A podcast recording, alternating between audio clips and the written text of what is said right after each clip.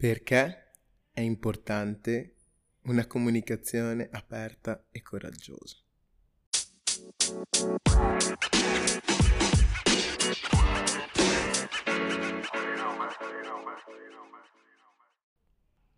Eccoci qua, benvenuti e benvenute a purtroppo o per fortuna. Come state? Io sto bene, io sto bene. Oggi ho la fortuna di aver cambiato location di registrazione. Non sono più in casa, ma ho voluto provare a fermarmi nell'ufficio di lavoro per registrare, in quanto questo ufficio, questo lavoro è anche un po' l'ispirazione del, del titolo del podcast, dell'argomento del podcast. Perché è importante imparare ad avere una comunicazione aperta e coraggiosa. A primo, primo impatto questo valore ho iniziato a dare importanza maggiore nel mio lavoro attuale era un qualcosa che inizialmente in cui credevo, qualcosa che inizialmente sentivo o appreso che potesse essere necessario, ma non ho mai pensato che potesse essere un valore o una skill che un'azienda potesse ricercare. Quindi una volta letto i valori della mia compagnia per cui lavoro, sono rimasto colpito.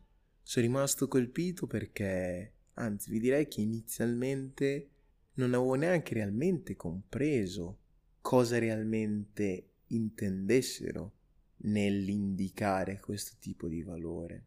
Poi una volta andata a fare, una volta che sono andato a fare il colloquio, dove mi hanno chiesto un po' di elencargli i valori che avevo trovato nel loro sito, no? Perché comunque è una compagnia americana e, e quello che mi piace degli americani è che non fanno nulla per caso. Hanno una buona struttura e dalla loro struttura costruiscono la loro visione. Riescono sempre a intavolare ehm, attraverso dei punti saldi quelli che possono essere no, le loro idee. E per questa cosa li ammiro davvero tanto. Quindi no. E all'interno dei valori della mia compagnia per cui lavoro leggo questo valore che è in inglese, quindi Open and Courageous Communication e letto, sai, in inglese tutto può significare tutto o niente perché comunque no, li spesso li critichiamo per la loro povertà di lessico, anche se non mi trovo d'accordo perché mh, mm, amo, amo eh, specialmente le citazioni o amo esprimere certi concetti in inglese perché trovo che si portano dietro una maggiore profondità, hanno una, una maggiore potenza, ecco, eh, nell'esprimere certi concetti.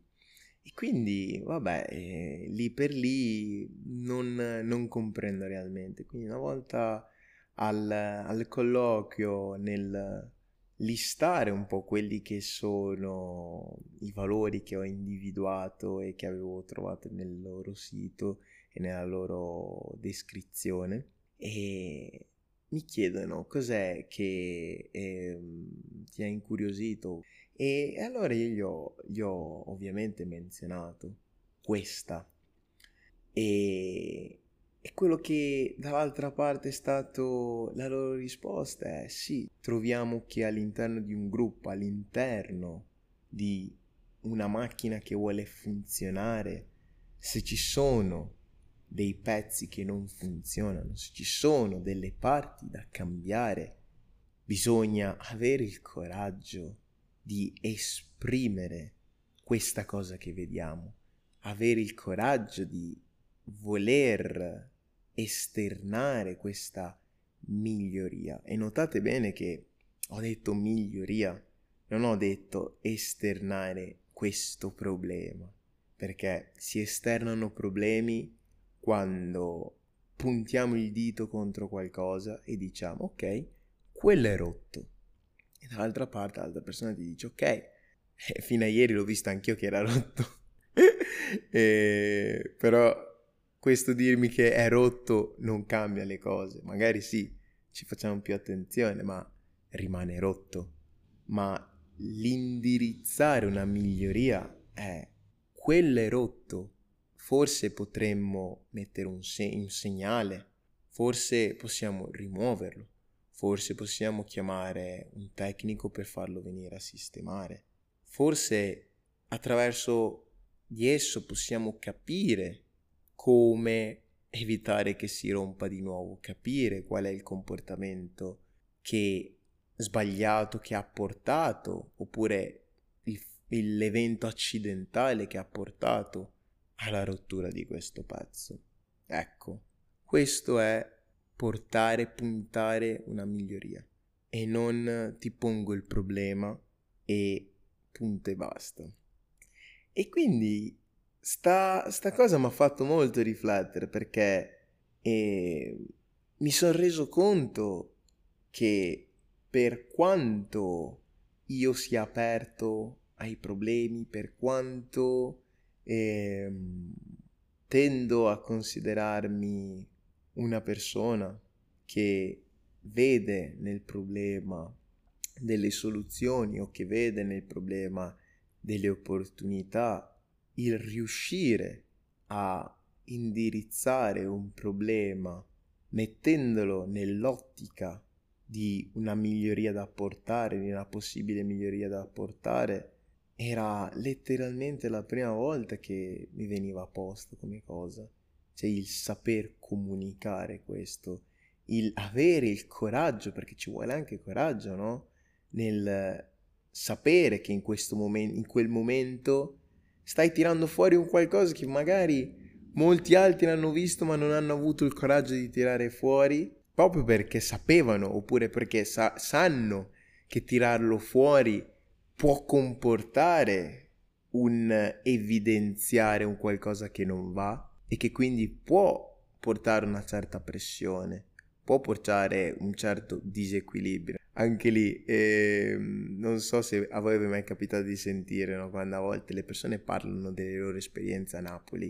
Io non ci sono mai stato, ma fa- eh, questo è un qualcosa che eh, ho sentito di amici o, o, da persone che hanno avuto l'esperienza di vedere Napoli, che tra l'altro voglio vedere molto presto, è il...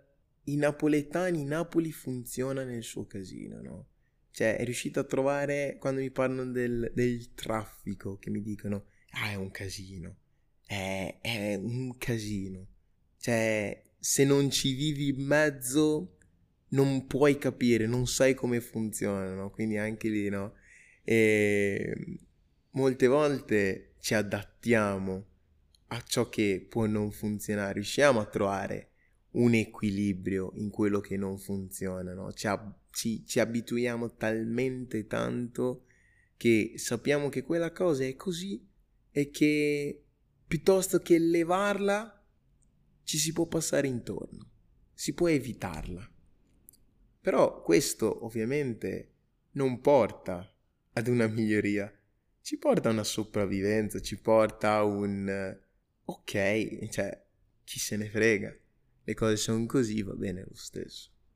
Quindi questa è un'ottica che mi è stata portata e che mi ha fatto tanto riflettere, perché mi ha, mi ha fatto rendere conto quanto in passato tendevo a, ad indirizzare i problemi, ma ad indirizzarli senza mai portare fuori una vera soluzione, specialmente all'interno delle relazioni, no?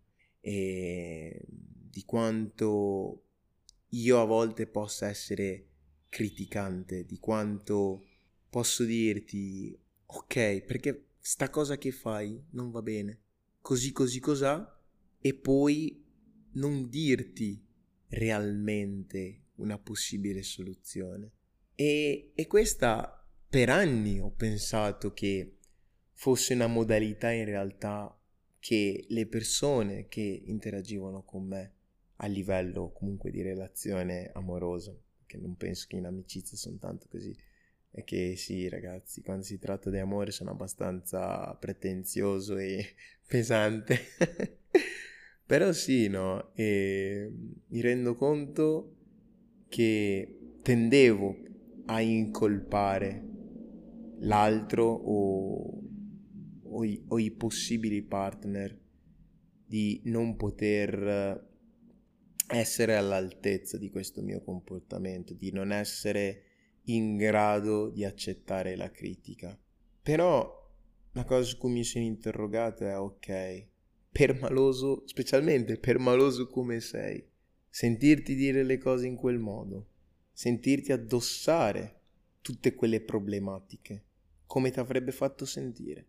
E mi sono reso conto che esiste una cosa che si chiama critica costruttiva. Critica costruttiva. E la critica costruttiva cos'è? Io ti dico una cosa e allo stesso tempo ti dico o ti porto un'idea che secondo me può funzionare per risolvere questo problema.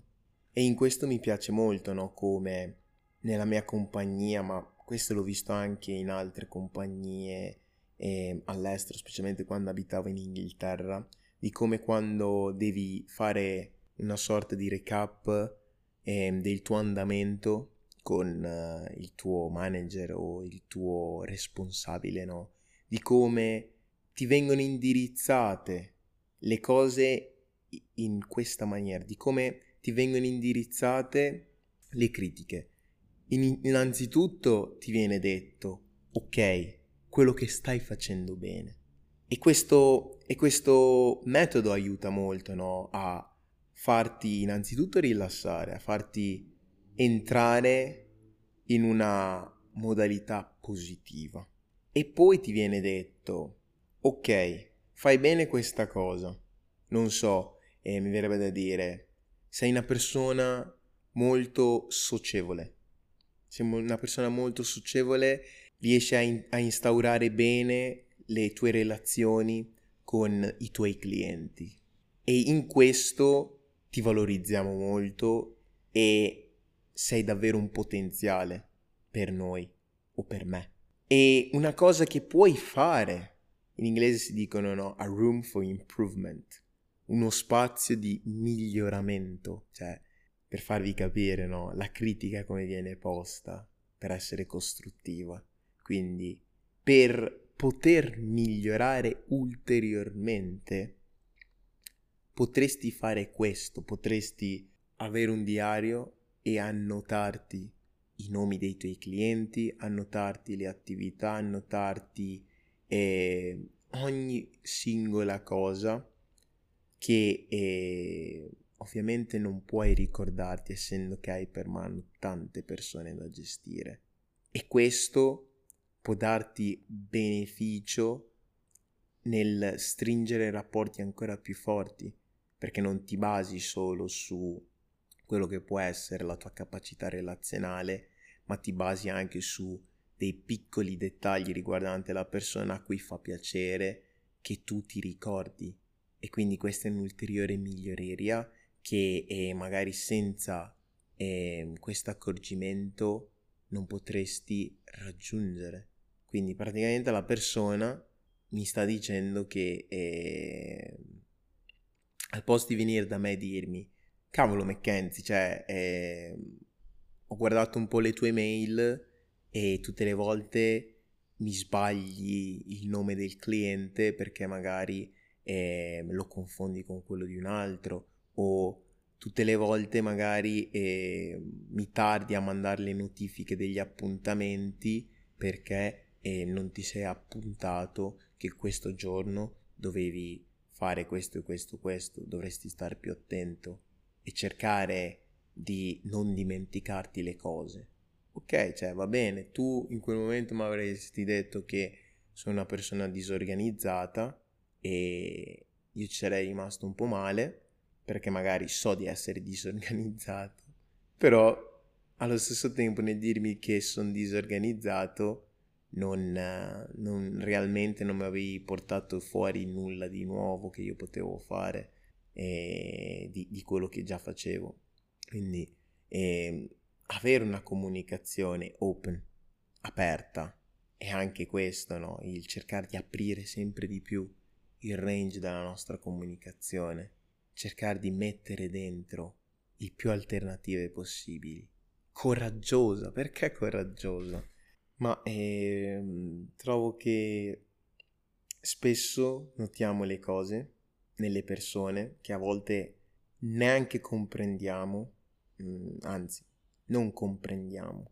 E tolgo il spesso che non comprendiamo, Not- notiamo queste cose e ci limitiamo a guardare dalla distanza e a commentarle con altre persone che guardano questa cosa dalla distanza, no? Quante volte vi è successo in, in un luogo di lavoro o non so, anche viene da pensare a scuola o cioè tutti noi abbiamo questa esperienza, no? Del, da me, ehm, almeno da me, si, si usava dire ciozzare poi non so se anche per voi che mi ascoltate eh, si dica allo stesso modo, però sì, sì, eh, sai, per noi poi anche lì ovviamente, pardon, eh, questo, questo lessico che si indirizzano molto alle ragazze, quindi un termine molto con una connotazione femminile, con pensato specialmente per il genere femminile, no? E dove no, si diceva che chi, chi ciozza è una ciozza, quindi se ti piace ciozzare, in genere sono le ragazze, no? Che sono delle ciozze. E, e quindi sì, ogni volta che vedevi un gruppo di ragazzi dicevi, ah, guarda le ciozze, mamma è sempre a ciozzare. Quando in realtà è una cosa che facciamo anche noi uomini è un qualcosa che mh, mm, tanti ragazzi quando si ritrovano insieme tendono a fare perché è, è, più forte di noi, quindi non è semplicemente e puramente una cosa da donne. quindi sì, decostruiamo anche questa cosa, decostruiamo anche questo termine pensato apposta per voi donne. anche se a volte potete essere realmente tanto ciozze. No, scherzo, per l'amore di Dio. Anche perché c'è da, da, da, da dai, dai, numeri ho un pubblico abbastanza femminile, quindi cerchiamo di mantenerlo anche perché mi piace, mi piace la compagnia femminile. È, è sempre un punto di vista diverso da, dal mio prettamente maschile, anche se stiamo lavorando anche su questo, facciamo questo anche per questo.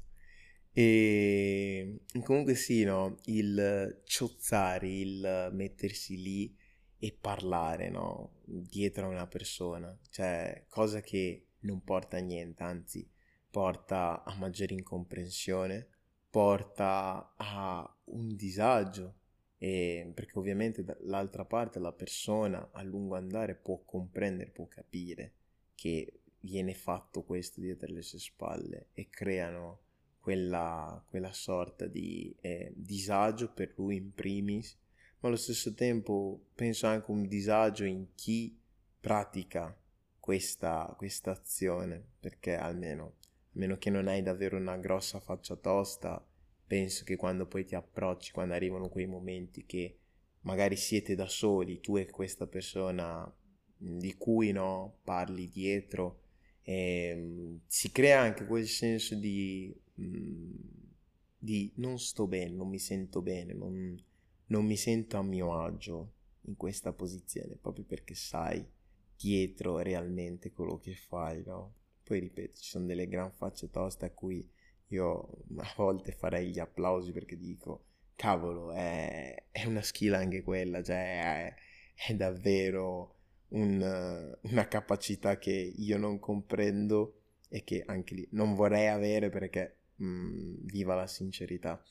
Però sì, questa cosa è, è un qualcosa che io, dal mio punto di vista, trovo molto triste perché penso che quando sei felice della tua vita, quando sai di avere no, una, un qualcosa per cui dedicarti, trovo che non hai tempo di, di fare questo, quando sei dedicato a, a ciò che ti motiva, no? abbiamo parlato di motivazione, cioè trovo che anche in questa la motivazione sia un qualcosa che ci aiuta tantissimo a non distrarci da que- in queste cose, perché trovo che questi sono proprio dei, dei meri modi per distrarsi, dei meri modi di riempire il proprio tempo, dei meri modi di evitare di lavorare su quelle che possono essere le nostre insoddisfazioni, su quelle che possono essere le nostre problematiche. No, perché come sempre, come eh, sentiamo da quando, fin da quando siamo nati, e fin da quando camminiamo, fin da quando corriamo, e quello che ci viene detto è sempre facile puntare il dito verso i problemi degli altri, è sempre facile puntare il dito verso gli altri che verso noi stessi, no?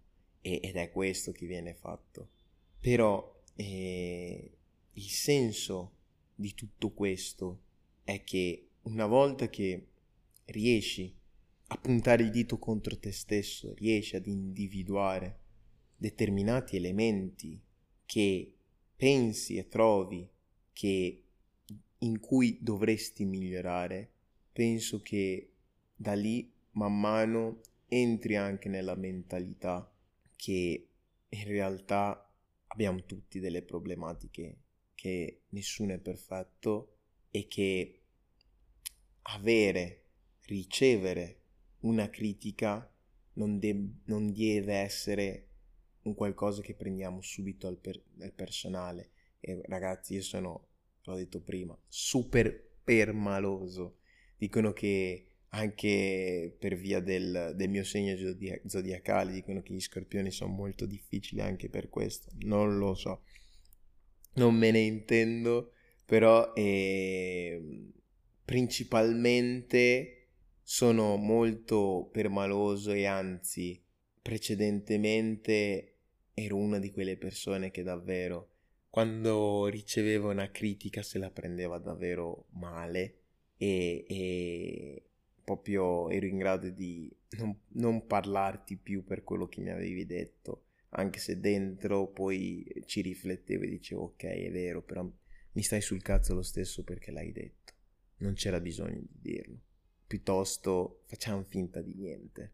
E penso che questa qua possa essere un segno distintivo di tante persone, anche magari per chi non è permaloso. Poi ci sono anche le persone che non gliene frega niente e li invidio tantissimo perché anche quella, ripeto, è una skill, sono tutte skill, ogni cosa è una skill. Bisogna solo imparare a metterla a disposizione per la giusta causa e nel giusto modo, però ne riparleremo un'altra volta di questo. Però sì, no, e da buon permaloso mh, mm, non ero in grado di ricevere critiche, però ero bravissimo a fare critiche, bravissimo, cioè come vi ho detto, eh, avanzavo critiche e nelle mie relazioni, spesso lo faccio anche nella mia attuale relazione senza rendermene conto, però la cosa che apprezzo dall'altra parte è che mi viene indirizzata questa cosa, mi viene fatta notare questa cosa e mi porta a ridimensionarmi, a, a mettermi in questione, a domandarmi, ok, eh, come lo potevo dire sta cosa? E questa cosa l'apprezzo davvero tanto. Però sì, tendevo a essere molto una persona che volta alla critica poco costruttiva.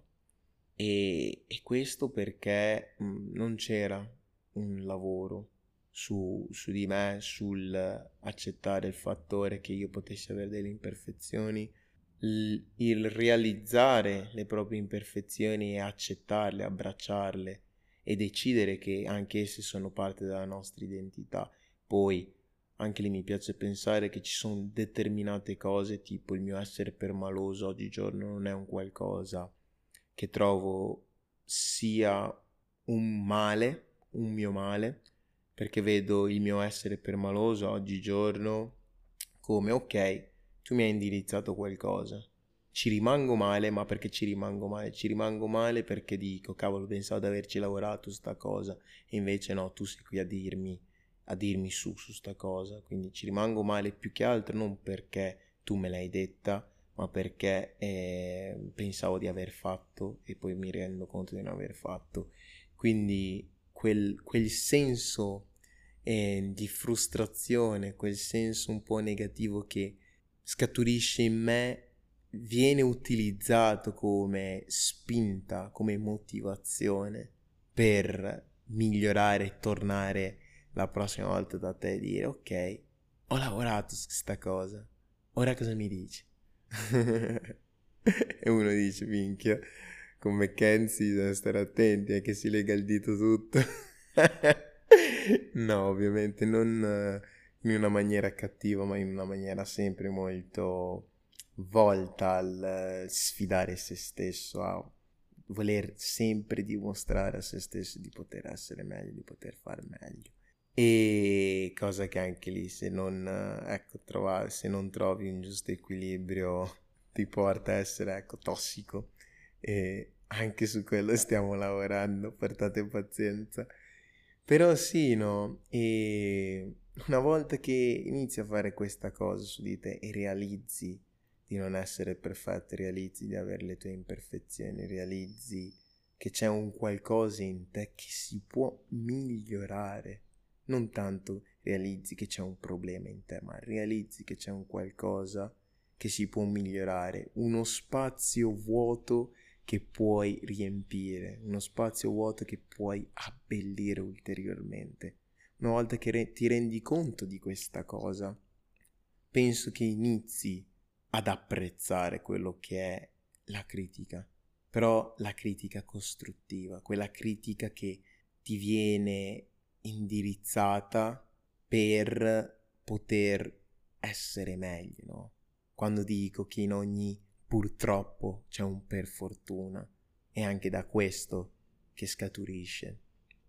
Però per poter indirizzare questo, indirizzare ad una persona, una critica, un, un problema, una miglioria che può effettuare, ci vuole coraggio, ci vuole tantissimo coraggio. Cioè io, ripeto, prima di entrare qua dentro ho sempre vista la comunicazione come un principio cardine delle relazioni. Cioè per me non esiste una relazione sana che non si basa su una comunicazione aperta e trasparente, ma quello che è stato il valore aggiunto preso da questa esperienza che sto vivendo è stato quello, quella parola in più, coraggio, specialmente nel posto di lavoro.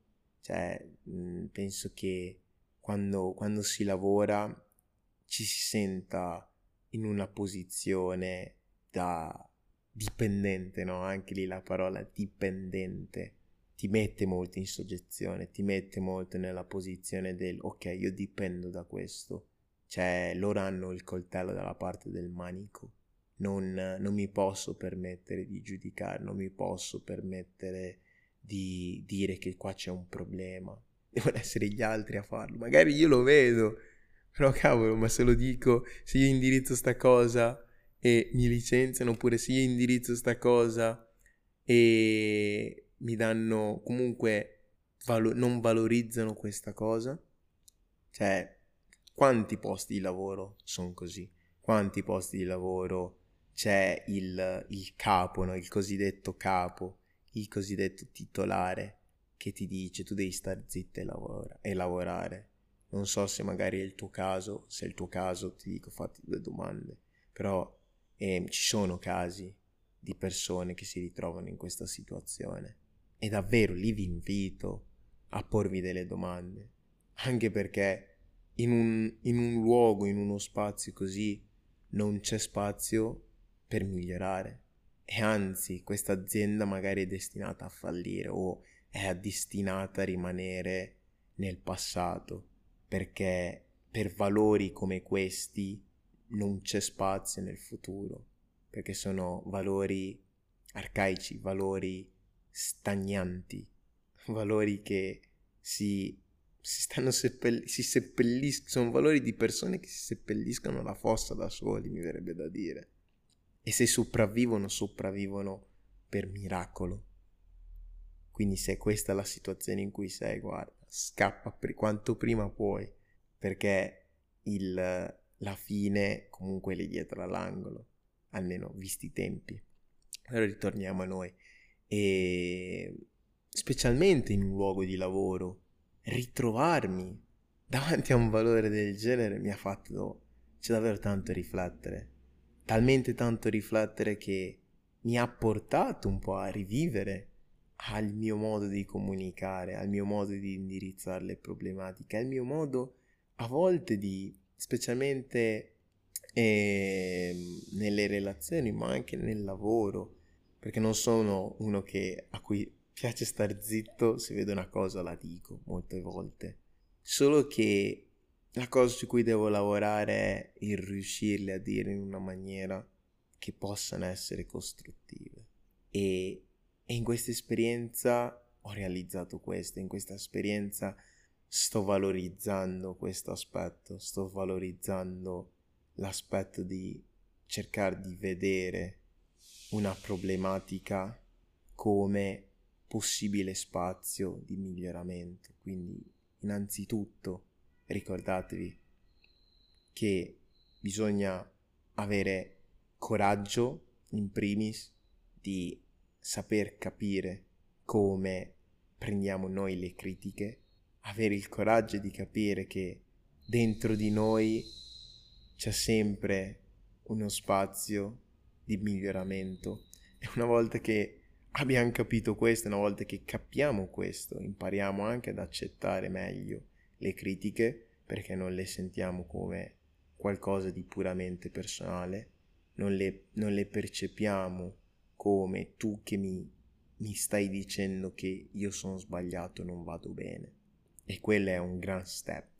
Ma una volta appreso questa cosa, quello che secondo me si smette anche di fare è quello di stare a guardare gli altri, quello di stare a puntare il dito verso gli altri e si inizia più che altro a avere un coraggio anche no? nel indirizzare agli altri direttamente quelle che sono le nostre percezioni, motivandole e cercando anche di capire perché l'altro le fa in quel modo e capendo anche questo portando quello che può essere secondo noi una miglioria, suggerendogli ok, ho notato che fai questa cosa e mi piace perché da una parte ti dà questo, ti porta questo e, e vedo che hai successo in certe dinamiche, ma dal mio punto di vista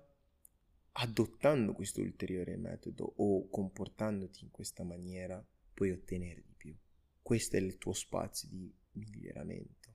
Poi, ovviamente, ogni critica può essere accolta o rifiutata, c'è anche questo da dire. Però, ovviamente, questo può essere fatto solo se essa viene intavolato in una certa maniera, quindi cercando di mettere al proprio agio la persona cercando di metterlo non su una posizione di difesa, quindi partendo subito a mille dicendo non capisci niente o non sai far niente o non fai bene questa cosa. No, cerchiamo di metterlo a proprio agio, cerchiamo di dirgli quello che fa bene e poi cerchiamo di dargli la nostra prospettiva con uno spazio di miglioramento. Penso che questo sia molto più costruttivo e questo sia molto più digeribile, le critiche sono molto più digeribili, però ovviamente anche lì ci vuole un lavoro su noi stessi, in primis, e ci vuole tanto coraggio, ci vuole davvero tanto coraggio, però vi assicuro che dall'altra parte la soddisfazione è tantissima, è proprio inizi a ad avere una certa leggerezza che prima non percepivi. Inizi proprio a vivere la problematica, la critica in una maniera più libera. E sì, Quindi vi invito, vi invito a provare a sperimentare una comunicazione aperta e coraggiosa. Siate coraggiosi, non, non limitatevi a guardare il problema, provate a riflettere su di essa e ad indirizzarla all'altra persona o a chi di dovere in una maniera aperta, ma soprattutto costruttiva. Ok? Dai, eh, siamo arrivati alla fine e vi ringrazio, ti ringrazio come solito per avermi dedicato il tuo tempo, per aver prestato ascolto a questo podcast e ai precedenti. E, e niente, se ti è piaciuto il contenuto ti invito a condividerlo con i tuoi cari o con tutte le persone che pensi possano interessare, possa interessare questo contenuto, questi contenuti. E niente, ricordati che per ogni purtroppo c'è un'opportunità per fortuna. Dai, eh. ciao, ci vediamo la prossima volta. Un grande abbraccio. Ciao ciao. you